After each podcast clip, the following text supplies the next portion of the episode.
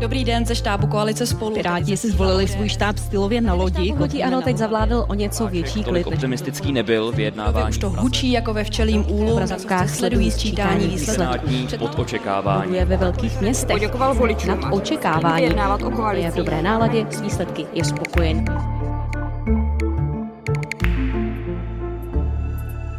Tady je Matěj Skalický a tohle je Vinohradská 12. Máme za sebou jednu z nejvyhrocenějších kampaní v historii voleb v České republice. Samozřejmě obhájit je vždycky těžší, než získat. To asi hnutí stan bylo v nejsložitější situaci, v jaké kdy bylo.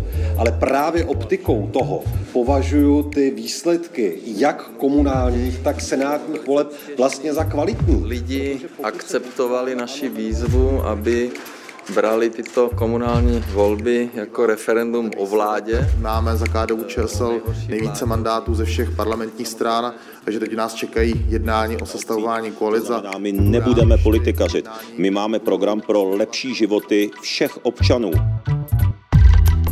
Česko má za sebou další volby, tentokrát komunální a taky ty do jedné třetiny Senátu. Kdo v nich uspěl, kdo propadl, o kom se mluví a o kom se už mluvit nebude. První velkou povolební analýzu v podcastu nabízí komentátor Českého rozhlasu Petr Hartmann.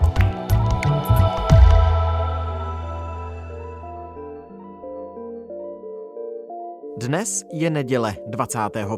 září. Posloucháte speciální epizodu Vinohradské 12 k výsledkům voleb do zastupitelstev obcí a do jedné třetiny Senátu. Dobrý den Petře, vítejte ve Vinohradské 12. Dobrý den.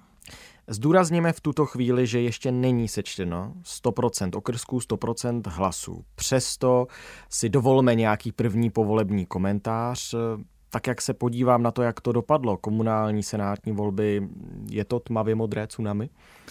Tsunami to není a je to zajímavé v tom, že jak to už tak bývá u komunálních voleb, tak si každý může vykládat jejich výsledek po svém a taky bude, protože eh, přeci jenom každý si potřebuje zdůvodnit, že ty volby pro něj dopadly dobře nebo alespoň ne nijak špatně a eh, od toho se bude odvíjet to hodnocení, protože těžko to můžete hodnotit, musíte do toho promítnout eh, co počet získaných zastupitelských mandátů, když jste nekandidoval ani ve všech obcích hmm. třeba, nebo to, kolik eh, tedy budete mít starostů, případně primátorů, nebo zda jste si polepšil proti eh, situaci před čtyřmi lety. Tam opět je složité eh, to jednoznačně určitý z toho důvodu, že jsme byli svědky například toho, že letos v mnoha těch větších městech šla koalice spolu, takže to se musí také promítnout do těch výsledků. Pak se těžko může rozlišit, zda ten třeba dobrý výsledek některé z těch koaličních stran je dán tím, že ta strana sama o sobě sobě je tak dobrá, nebo zda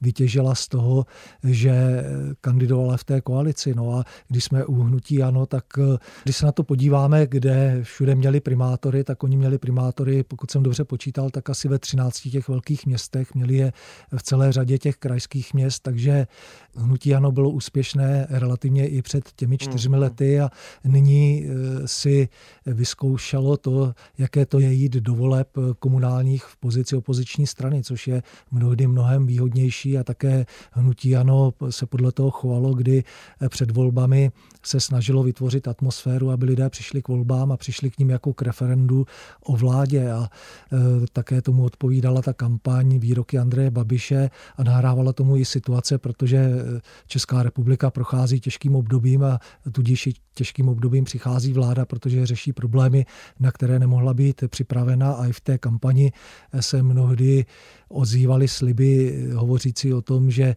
ti kandidáti v některých městech vyřeší problémy lidí s elektřinou, s plynem a tak dále, což není příliš reálné, ale lidé někteří na to slyší a nerozlišují v těch situacích, o jaký druh voleb vlastně jde a co je přímo v kompetenci těch zastupitelů, co pro něj mohou udělat a co nemohou. Očekávaná otázka. Byli jsme svědky referenda o vládě, když přijímám rétoriku Tomia Okamury se SPD a nebo šéfa ANO Andreje Babiše? Babiše?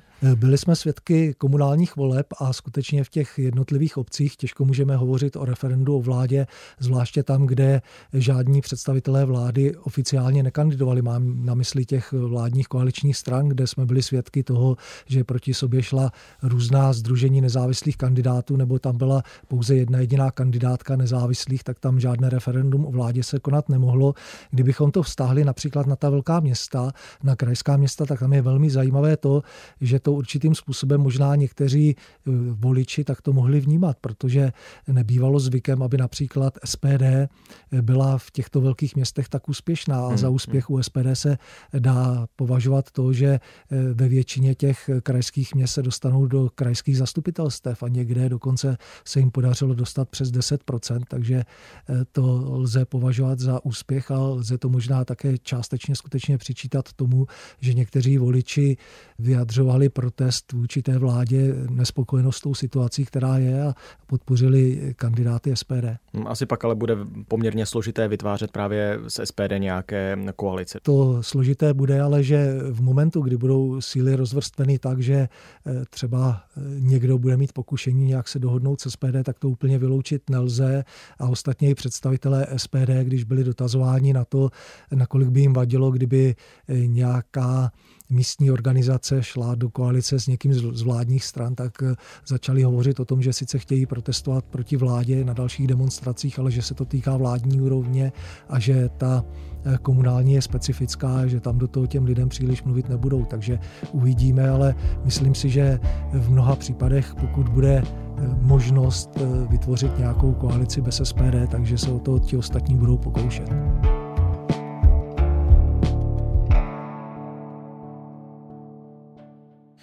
Jak dopadly ty další velké v parlamentu zastoupené strany? Starosti si pochvalovali, že by mohli mít zastoupení ve víc krajských městech než doteď. Piráti si zase pochvalovali mnohem lepší kampaň než u těch minulých voleb, ale tam asi nebylo zas tak složité ji překonat, protože ta byla kritizovaná ze všech směrů.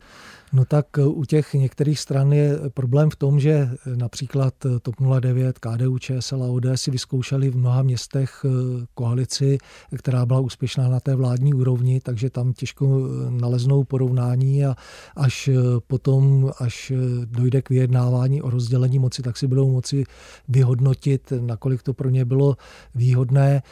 Piráti například ztratili baštu, nebo alespoň z pohledu toho, že nevyhráli v Mariánských mm, lázních, mm, kde byli mm. opakovaně úspěšní, ale zase v momentu, kdy to natáčíme, tak byli celkem relativně úspěšní v Praze, byť to zatím nevypadá na to, že by mohli mít ambici obhájit post primátora, ale přece jenom ten zisk zas nebyl úplně tak špatný, jak by se mohlo očekávat potom, jak například primátora vedení Prahy bylo mnohými kritizováno a jak eh, vlastně musí čelit eh, silné opozici eh, předvolební, to znamená, že v opozici tehdy bylo hnutí ano, ale také ODS, která nyní šla tedy do voleb v té koalici spolu a tak dále, takže jsou to specifické věci a možná, že asi nejspokojenější bude nakonec hnutí ano, které to vypadá, že ten svůj výsledek většinou obhájí a například tedy s výjimkou Českých Budějovic, kde patrně post primátora ztratí. Petře Stranté Prahy, my to natáčíme společně tady tento rozhovor v pozdních večerních hodinách. Sečteno je v tuto chvíli ale stále jen v Praze necelých 70% okrsků. Piráti na třetím místě, Hnutí Ano na druhém, první příčka pro koalici spolu. To tedy nevypadá, že by koalici spolu nějakým způsobem, tak jak se objevovaly také ty komentáře eh, různě na sítích, nějakým způsobem uškodil kandidát na primátora Bouslav Svoboda. No to se právě ukáže, protože eh, možná spolu, až se to dopočítá úplně do konce, očekávali ještě větší zisk a možná, že právě... Než těch eh, aktuálních 25%. Než těch aktuálních 25%, možná větší odstup a ukáže se, nakolik právě to mohl ovlivnit eh, kandidát na primátora pan Svoboda, protože eh, to jeho vystupování eh, v některých předvolebních diskusích nebylo úplně nejšťastnější a jeho výroky, které útočili na potenciální koaliční partnery, tak by se v povolebním vyjednávání mohli vymstit, byť většinou to tak bývá, že to, co bylo řečeno před volbami, je zapomenuto a pak se vychází z té reality a mnohdy ti úhlavní nepřátelé se dokáží po volbách spojit a dohodnout lépe, než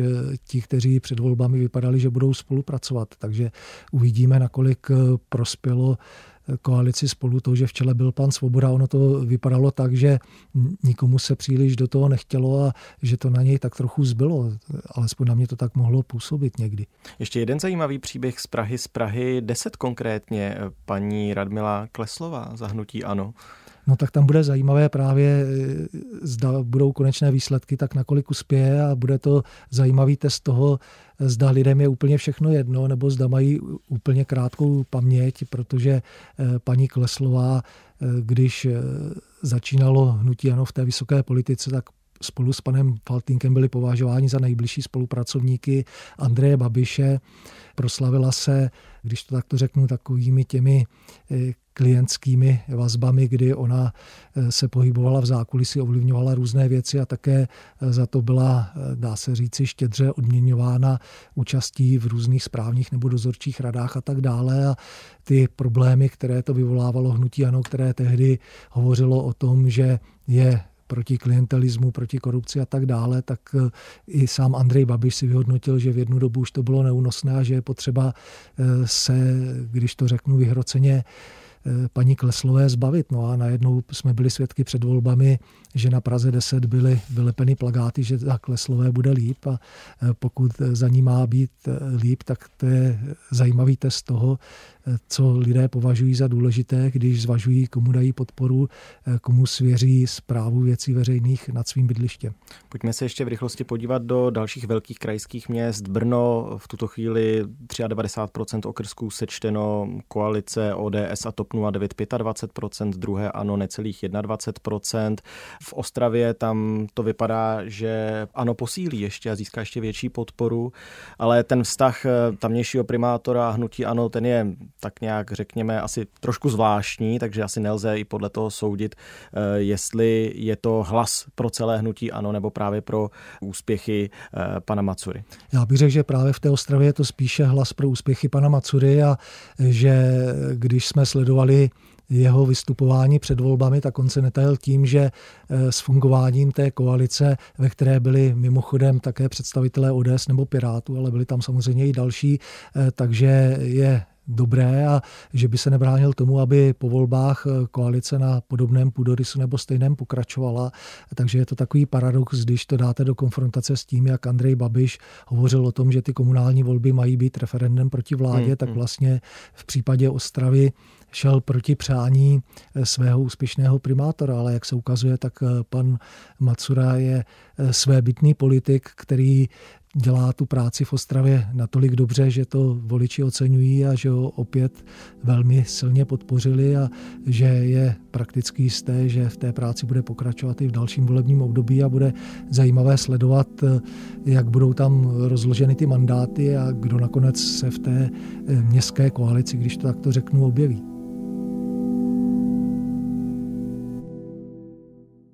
Jsme svědky dernier nějakých velkých tradičních stran? Jsou tohle poslední velké volby třeba pro ČSSD, pro komunisty?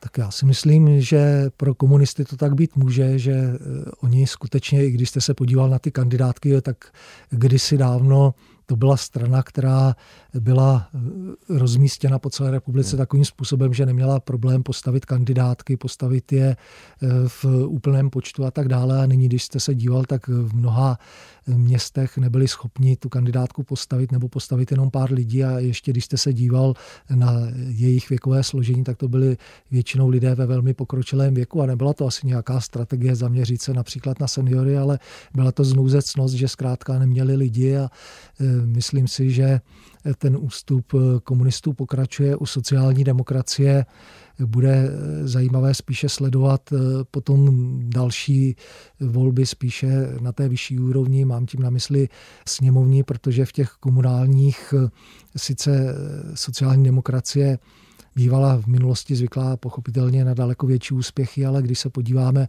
například na sociální demokraty, jak zabudovali v Karviné nebo v Bohumíně, tak tam drtivě zvítězili. A na tom je zajímavé to, že oni tam drtivě zvítězili, ne, že by se schovali pod hlavičku nějakého združení, ale tam šli sami za sebe, za sociální demokracii. Ono se hodně mluví o tom, že například úspěšní byli také v Náchodě nebo v Novém městě na Moravě, kde kandidovali jejich předseda, ale eh, tam přeci jenom nekandidovali pod hlavičkou sociální demokracie. Takže si myslím, že je to eh, zajímavý test toho, že sociální demokraty alespoň v některých místech republiky mají docela výrazné osobnosti, které jsou schopny získávat přízeň voličů v době, kdy eh, sociální demokracie de facto na kolenou, i když z pohledu celostátního, těch celostátních voleb je to málo a uvidíme, na co to bude stačit v budoucnosti. Mm, dívám se tady ještě na jeden eh, zajímavý fenomén. Kutná hora, deset uskupení se patrně dostane do zastupitelstva. Nemůže být v tomhle nějaké riziko komunálních voleb, že je tady určitá roztříštěnost pak těch různých názorů a mohou mít politici, zastupitelé pak problém se dohodnout na nějakém koncenzu? Tak tam pak je otázka, jak silná jsou ta jednotlivá uskupení a kolik jich bude muset vytvořit tu koalici, aby získali většinu a pokud má máte dohromady více těch uskupení, tak je přirozené, že pokud eh, každé uskupení kandiduje samo za sebe, tak má asi trošku odlišné představy o tom, jak zpravovat Kutnou horu a pak se daleko obtížněji hledá ten kompromis a eh, nebývá ta koalice většinou natolik pevná, aby vydržela v nějakých těch krizových momentech, ale může eh, to být i jinak. Samozřejmě můžu se mílit a naopak může fungovat i koalice, dejme tomu pěti, šesti subjektů a může té Kutné hoře prospět, protože tam zas může být nějaká taková zdravá oponentura, ne z pohledu vláda, opozice, když to přenesu na tu městskou úroveň, ale uvnitř a z toho pak může být daleko lepší výsledek, než když třeba někdo vládne sám a protlačuje různé věci silou. Ještě vás poprosím o krátký komentář k volební účasti. Teď koukám 640% v tuto chvíli, to nijak nevybočuje z toho průměru, na který jsme byli zvyklí i v minulých komunálních volbách. Nicméně to, jak politici vždycky před volbami upozorní na to, že komunální volby jsou těmi volbami, které jsou nejblíž všem občanům, protože jsou v přímém kontaktu s těmi svými starosty, zvlášť na těch malých obcích, dokážou jim dát automaticky okamžitou přímou zpětnou vazbu na to, jak jsou nebo nejsou spokojeni s jejich úřadováním na zastupitelstvu, tak v tuto chvíli je těch 640 úspěchem, nebo jste čekal, že to bude horší, lepší? E, nečekal jsem, že to bude lepší. Úspěchem to není, je to bohužel realita, která se opakuje pravidelně a je to skutečně paradox, protože to jsou volby, které by měly být lidem nejblíže, protože tam si mohou de facto vybrat e, svého starostu a mohou si vybrat lidi, kteří budou řešit jejich každodenní problémy, které se bezprostředně týkají jejich života v té obci nebo v tom městě a přesto lidé nemají zájem. Lze si to vysvětlit různými způsoby. Jeden z nich může být, že lidé nebo část lidí je skutečně velmi pasivních a vůbec o nic se nezajímá, hledí si svého, což není úplně nejlepší způsob, jak si zajistit spokojený život v tom místě. Někteří lidé možná mají pocit, že eh, ta samozpráva funguje docela dobře a že když se podívají na to, kdo se uchází o přízeň, tak tam není příliš velkých rozdílů, aby je to natolik znepokojilo, aby se zvedli a šli k těm volbám. Někteří mají zase pocit, že si nemohou vybrat a že je jedno tedy, koho budou volit. No a většinou, když eh, ho řekují politici nad nízkou volební účastí, tak na to se dá říct jediné. Pokud eh, tedy chcete, aby lidé více přišli k volbám, tak se snažte je z těch židlí a křesel zvednout a nabídněte jim taková témata a přesvědčte je o tom, že ty volby jsou natolik důležité, aby skutečně přišli. Takže to záleží také z velké míry na těch politicích, jak vedou kampaň a jak jsou schopni voliče oslovovat a mobilizovat, aby k volbám chodili.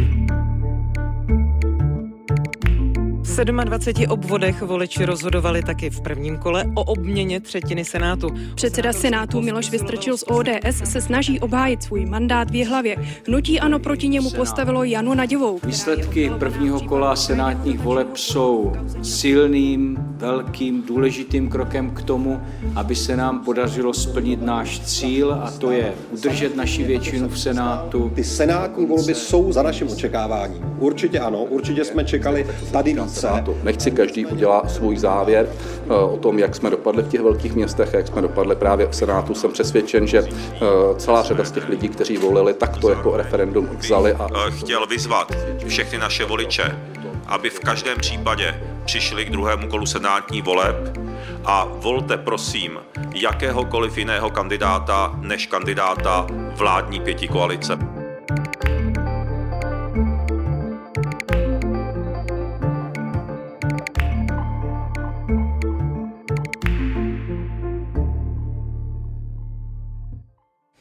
Pojďme se teď detailněji podívat na senátní volby. Každé dva roky se totiž volí i třetina horní komory parlamentu, to znamená pro letošek 27 obvodů, 27 tedy nových senátorů.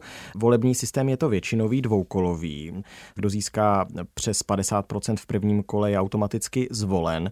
Stalo se to letos v některém z těch obvodů, že bychom už v prvním kole měli nového senátora? Tak v tuto chvíli se to stalo a v jednom obvodu se to dopředu předpokládalo, protože tam k druhému kolu by mohlo dojít jenom, kdyby došlo k velmi kuriozní situaci, že by byla remíza že by získali oba kandidáti Aha. přesně stejný počet hlasů a e, to se nestalo a vzhledem k tomu, že tam kandidovali dva, tak ten jeden e, se dostal e, přímo k tomu vítězství, to znamená, že má mandát senátora, bylo to v Ústí na Torlici, je to tam jeden z místních v tom regionu starostů a představitel KDU ČSL. No a jmenuje se Petr Fiala, takže je vidět, že ani toto příjmení, když opozice se snažila stavět volby jak komunální, tak senátní jako referendum o vládě, tak mu to neublížilo. No a druhý, kdo obájil tedy mandát, tento neobájil, ale druhý ho obájil a zvítězil v prvním kole, tak eh, to bylo v Bruntále představitel hnutí Ano, který je úspěšný doktor, chirurg a je, dá se říci, natolik populární, že neměl problém eh, ten svůj mandát obhájit. Ladislav Václavec z Hnutí Ano, to je jenom pro doplnění. Nicméně nejzajímavější souboj, když už vyhlídneme na to druhé kolo za týden, to bude jistě hlava. Paní Naďová, pan šéf Senátu Vystrčil. No, bude to zajímavé a také z toho opět důvodu, o kterém jsem hovořil už v případě paní Kleslové, co voliči jsou ochotní akceptovat a e, komu jsou ochotní dát svůj hlas, protože když se podíváme na paní Naďovou, tak ta se do širšího povědomí nejenom po celé republice, ale i v tom regionu, protože tam se příliš neangažovala a není tam příliš známá, tak proslavila tím, že usedla na lavici obžalovaných v kauze Čapí hnízdo spolu s Andrejem Babišem, takže je zvláštní, že když vytáhnete, dá se říci, kandidáta z klobouku, protože skutečně tam nebyla žádná logika, proč ona zrovna by měla kandidovat, eh, tak eh, když se za vás postaví Andrej Babiš se svojí mašinérií a začne eh, vás podporovat v té kampani, to Ona znamená... Ta, ta podpora začne, byla velmi výrazná před těma začne volbami. jednak se účastňovat mítingu, jednak začne ten jeho tým eh, šířit různé nepravdivé informace o protikandidátovi, tak eh, to stačí k tomu, abyste eh, se dostal do druhého kola pak bude skutečně velmi zajímavé, jak to období mezi prvním a druhým kolem bude využito oběma stranami k tomu, aby jeden či druhý zvítězil, protože i když pan Vystrčil vyhrál to první kolo s poměrně značným náskokem, tak rozhodně nemůže se spokojit s tím, že má vyhráno, protože je zřejmé, že to Andrej Babiš bere velmi prestižně a že tím chce ukázat vládní koalici, jak je schopný a jak dokáže úspěšně zvládat volby a bude dělat maximum pro to, aby paní Naďová v tom druhém kole uspěla a No, otázka je, co to maximum bude znamenat. Honza Pokorný, moderátor našeho povolebního speciálu na radiožurnálu a Českém rozhlase Plus, když mluvil s Andrejem Babišem, co bude dělat v tom mezidobí mezi oběma koly, tak mu odpověděl, no já budu u soudu.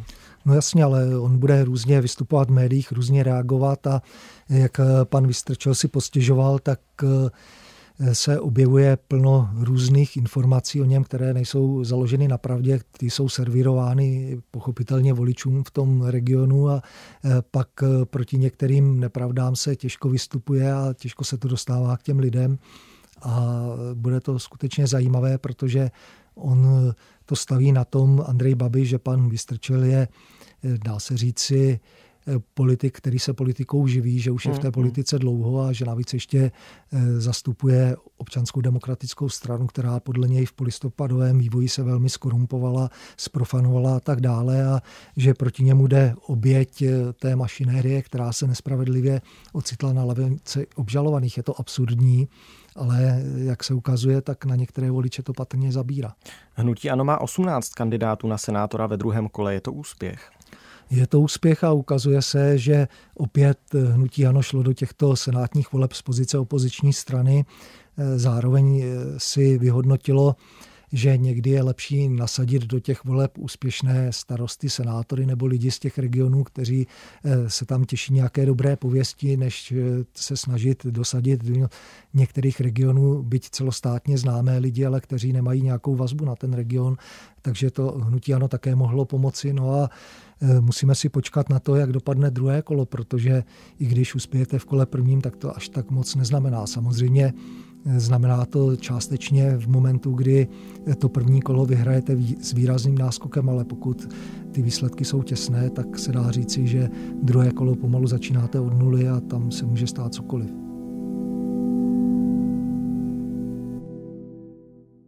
Jaké další duely budou zajímavé ke sledování? No tak já si myslím, že bude také zajímavé sledovat to, že jsme byli v minulosti zvyklí, že představitelé takových těch spíše extrémních nebo krajních eh, stran nemají šanci se dostat do Senátu a nyní jsme zaznamenali eh, dva postupy do druhého kola, které jsou překvapivé a to jsou eh, na jedné straně v Karlovarském kraji, kde eh, kandiduje kandidátka s podporou SPD, dostala se do druhého kola, tam to bude duel s kandidátkou zahnutí ano a v tomto obvodu naprosto vybouchl letitý senátor zastan pan Horník, takže mm, to bude zajímavý duel sledovat, eh, jak to dopadne. Věra Procházková hnutí ano a proti ní Eva Chromcová, s, Přesně. tedy podporou SPD, nebo je navržena SPD? A pak paní Zvěrtek Hamplová, která je proslulá těmi svými aktivitami na těch velmi problematických různých demonstracích, ať už eh, antivaxerských nebo protivládních, kde se eh, vyvolává pomalu sláva Putinovi a tak dále, tak se dostala také do druhého kola. A... Ta bude na Kroměřížsku soupeřit s Lucí Pluhařovou z Hnutí Ano. Mimochodem eh, na Kroměřížsku zajímavý příběh. V té dvojce není Šárka Jelínková, no, místo předsedkyně KDU. Zrovna mluvit, že ona neobhájí svůj mandát a že se ukazuje, že asi KDU ČSL nemělo zrovna šťastnou ruku, když si vybralo paní Jelinkovou do čela strany, protože eh, se ukazuje, že zkrátka asi není natolik výraznou politickou osobností, aby uspěla ani v tom, že by postoupila do druhého kola senátních voleb a prohraje s takovouto konkurencí. SP... Zvlášť ještě na Moravě, která je hmm. spíše příznivě nakloněná představitelům KDU ČSL.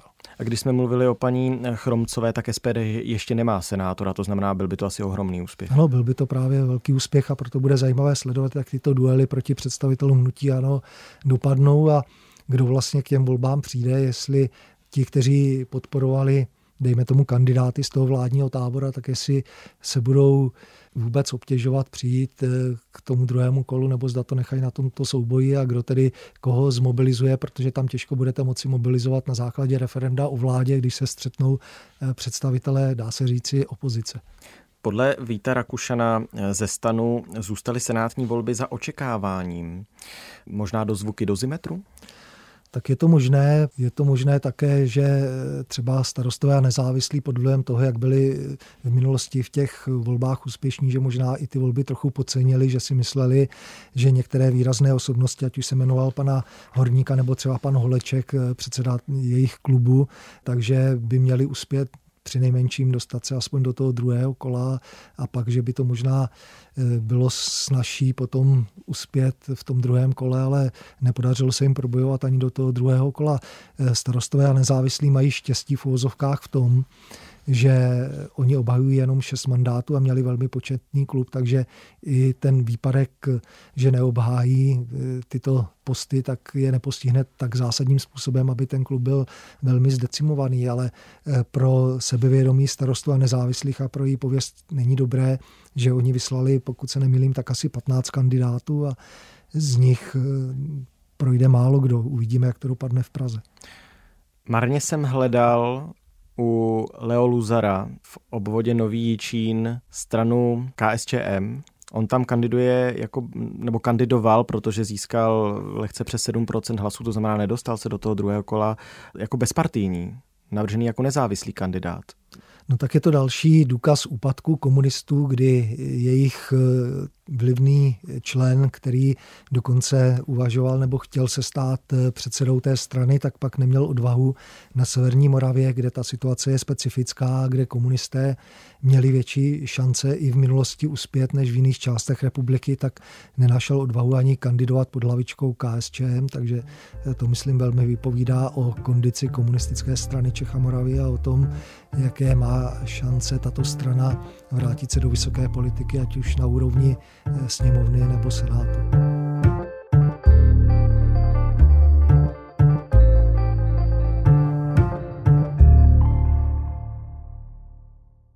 Zpátky ještě v rychlosti ke komunálním volbám. Co se teď bude dít v těch následujících dnech? Očekáváte složitá vyjednávání, zvlášť v těch krajských velkých městech, o tom, jak to může dopadnout, kdo nakonec bude tou vládnoucí koalicí na tom daném zastupitelstvu? Ukázalo se v Praze nebo i v Brně v minulosti, že neplatí to, že když někdo vyhraje volby, že automaticky má i primátora tak právě v některých těch velkých krajských městech to může být zajímavé. Tam to vyjednávání může být i s výsledkem velmi překvapivým, ale v některých městech myslím si, že žádné velké drama nebude, že tam, kde někde fungovaly, byť eh, na první pohled pohledu té celostátní politiky trošku netradiční koalice a pokud bude možnost je složit a eh, pokud ta spolupráce fungovala, tak tam myslím asi to vyjednávání nebude příliš složité, ale uvidíme. Skutečně někdy se může stát, že jste přesvědčen o tom, že budete s někým spolupracovat, že pohodlně vytvoříte tu většinu, už si pomalu rozdělujete funkce a pak se vám může stát, že ani se to dozvíte, tak za vašimi zády eh, ten váš partner vyjedná pro sebe daleko výhodnější spojení a na poslední chvíli eh, se to dozvíte i vy a skončíte v opozici. Takže to úplně vyloučit nelze a proto skutečně je velmi těžké hodnotit ty výsledky komunálních voleb, kdo v nich vyhrál, protože většinou kandidujete a ucházíte se o přízeň voličů proto, abyste mohl prosazovat svůj program a k tomu potřebujete být u moci na té radnici. Takže podle mě vítězem těch voleb bude pak ten, kdo skutečně bude vládnout, protože můžete mít skvělý program, může ho podpořit většina většina eh, těch voličů, ale pokud eh, to neproměníte ve vládnutí, tak v opozici ten program těžko prosadíte a může to být i zklamání a určitá deziluze pro voliče. To znamená, že se může třeba i na té nejnižší úrovni komunální stát třeba to, že prostě se na tom zastupitelstvu ruku v ruce sejdou i strany, které by na té parlamentní úrovni třeba v životě nějakým způsobem spolu nehlasovali? Nebo... Může se to stát a velmi pravděpodobně se to stane a já bych skutečně se vrátil třeba do Ostravy a uvedl příklad eh, z minulého funkčního období, kde v koalici eh, v Ostravě na radnici eh, bylo hnutí ano s Piráty, takže těžko si lze představit, jak na vládní úrovni spolupracuje Andrej Babiš s Ivanem Bartošem, takže to je názorný příklad, ale může dojít i k jiným situacím, kdy bude pokus eh, nějaké to hnutí nebo nějakou tu stranu v tom daném městě nebo v té obci rozbít. To znamená, že když vy budete potřebovat pro získání většiny jenom část hlasů eh, té strany nebo hnutí, s kterým byste asi úplně spolupracovat nechtěl, tak se můžete pokusit takovéto věci a v minulosti jsme to byli svědky, kdy se to povedlo a kdy skutečně pár lidí tu stranu nebo to hnutí, za které kandidovali a kde se počítalo, že budou v úplně jiné koalici, tak je opustili a šli spolupracovat s někým jiným, o kom by se nepředpokládalo dopředu, že to tak dopadne. Tak uvidíme. Petře, moc krát děkuju za tento první poměrně rozsáhlý povolební komentář. Rádo se stalo.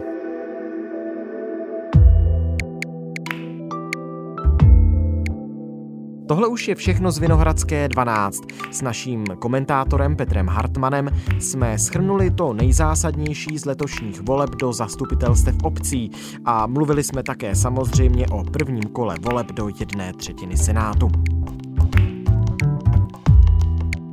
Povolební vyjednávání budeme bedlivě sledovat, proto poslouchejte Český rozhlas dál a čtěte naše zpravodajství na webu i rozhlas.cz.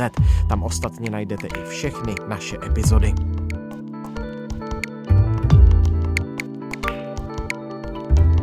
Naslyšenou zítra.